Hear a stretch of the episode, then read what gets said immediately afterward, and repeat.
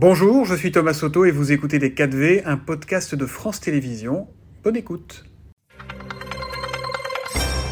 Bonjour à tous, bonjour Sébastien Chenu. Bonjour monsieur.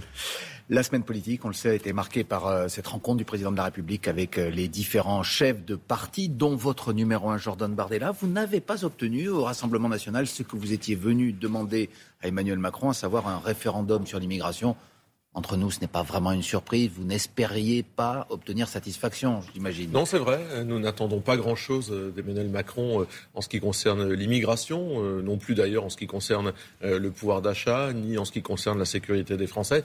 C'est vrai qu'Emmanuel Macron parle beaucoup mais agit peu, et que sur la question euh, migratoire, hmm. il est totalement perdu, il est sans boussole, il ne sait pas où aller, alors que nous, avec Marine Le Pen, nous proposons euh, un référendum sur l'immigration pour savoir, pour donner la parole d'abord aux Français, et savoir où les Français veulent aller en matière migratoire. Vous dites sans boussole, sans projet. Il y a un projet de loi immigration porté par Gérald Darmanin qui va arriver dans les prochaines semaines ou les prochains mois à l'Assemblée nationale. Vous ne l'ignorez pas, il y a des négociations, notamment avec les Républicains. Vous ne pouvez pas dire qu'il y a rien qui est envisagé. Ce projet de loi devait arriver l'hiver dernier, puis il a été décalé euh, au mois de mars, puis il a été décalé au printemps, euh, puis on a laissé passer l'été, on nous annonce qu'il sera peut-être étudié l'année prochaine. Alors et, au, et au préalable au Sénat. Oui, Sans doute à ce n'est pas rien.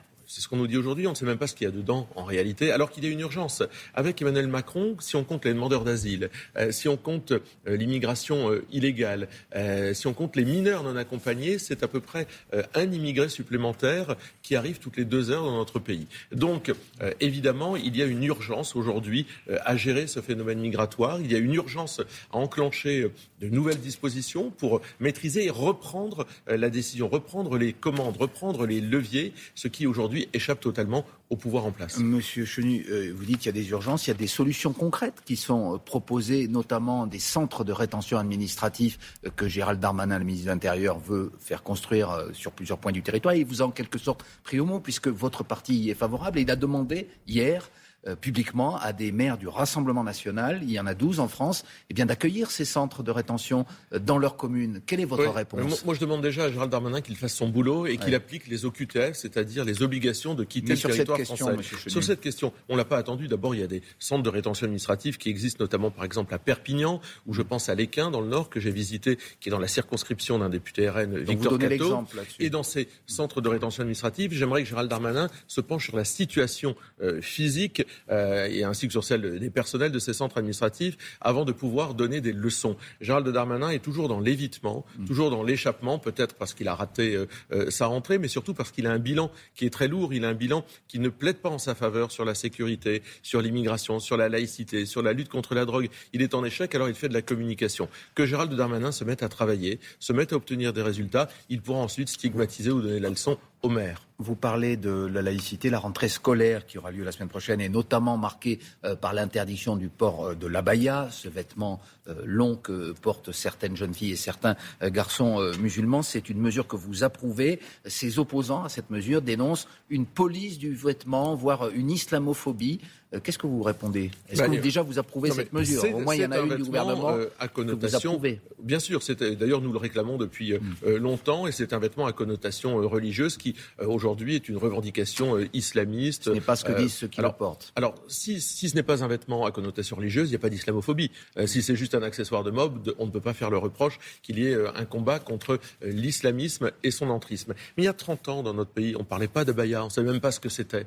Ça veut bien en dire que le problème, il est beaucoup plus profond et que ces atteintes à la laïcité, elles reposent sur quoi? Sur le fait d'avoir une immigration qui n'est pas maîtrisée dans notre pays, une immigration on qui d'immigration, ce sont parfois et même le plus souvent de jeunes Français c'est importé. on le voit bien, c'est importé. L'immigration importe une certaine forme de communautarisme. Le communautarisme importe un repli qui amène à ces tenues, à ces revendications dans l'école de la République qui, encore une fois, il y a 30 ans, méconnaissait, ignorait tout de ces revendications islamistes. Il faut donc être ferme. Et si la baya euh, n'était pas, euh, euh, il n'était pas possible de l'interdire pour des raisons techniques, alors allons vers le port de l'uniforme. Alors justement, voilà, les maires de Perpignan et de Béziers se prononcent pour le port de l'uniforme dans leur commune. C'est la position officielle du Rassemblement national dans, dans les écoles de leur commune, je précise bien sûr.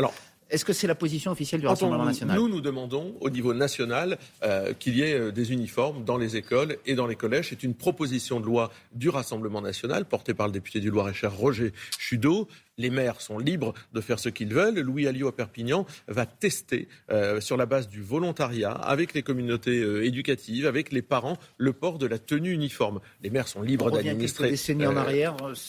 Pourquoi non, l'uniforme a existé à l'école française pendant, pendant des années et des décennies, c'était une bonne chose. C'est furieusement moderne vis-à-vis des enjeux qui sont devant nous. Moi, je pense qu'effectivement, à partir du moment où on, il y a un consensus, et 80%... quand je dis l'uniforme, c'est la blouse, hein, je oui, précise. 80% des, des, enseignants sont d'ailleurs euh, favorables à l'interdiction euh, de l'abaya. Les Français sont mm. favorables au port de l'uniforme. Testons, essayons, trouvons des solutions pour ne pas se laisser déborder euh, par ces pénétrations islamistes. On en parlait dans le journal de 7h30, la, la politique internationale aussi a longuement été évoqué lors de cette rencontre de, mercredi avec les, partis politiques. Est-ce que sur ces questions-là, et notamment sur la présence française en Afrique, on a vu qu'il y a des manifestations aujourd'hui contre les Français au Niger, on le voyait dans le journal de 7h30. Est-ce qu'il y a un consensus? Est-ce qu'en tout cas vous êtes sur la même ligne qu'Emmanuel Macron, à savoir le maintien d'une certaine présence française au niveau militaire dans, certains pays africains. Oui, à la présence française, évidemment, mais sur la base d'une coopération qui soit euh, respectueuse, évidemment, des souverainetés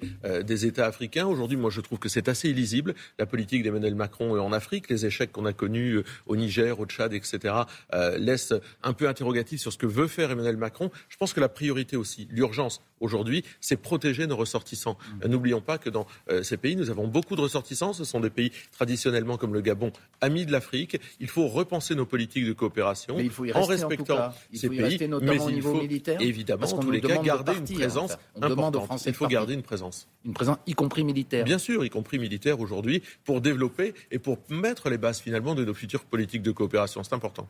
Alors il y a un autre aspect très important qui a été évoqué évidemment autour euh, d'Emmanuel Macron mercredi, c'est l'aspect social et économique avec la proposition d'une conférence sociale sur les bas salaires.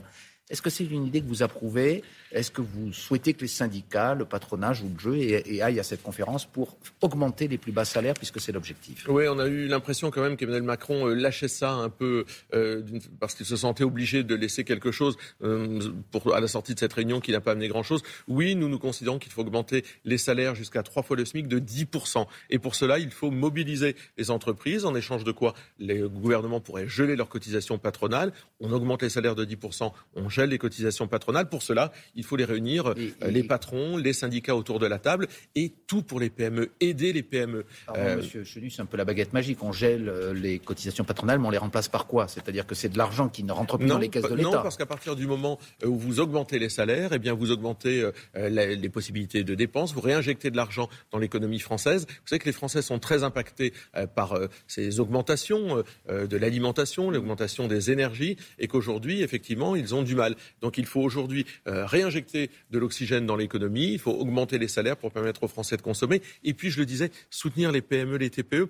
Je dis aussi, et j'en profite, je dis au gouvernement de ne pas laisser tomber Valdune dans le Nord, dans ma circonscription de Tris-Saint-Léger. Hier, j'étais avec Roland Lescure, le ministre de l'Industrie. Nous avons un tissu industriel, il faut le renforcer, il faut le soutenir. J'en appelle au gouvernement pour ne pas laisser tomber le tissu industriel. Vous étiez avec le ministre de l'Industrie, ça veut dire qu'il y a aussi une coopération, il y a aussi un travail en commun qui se fait sur le terrain.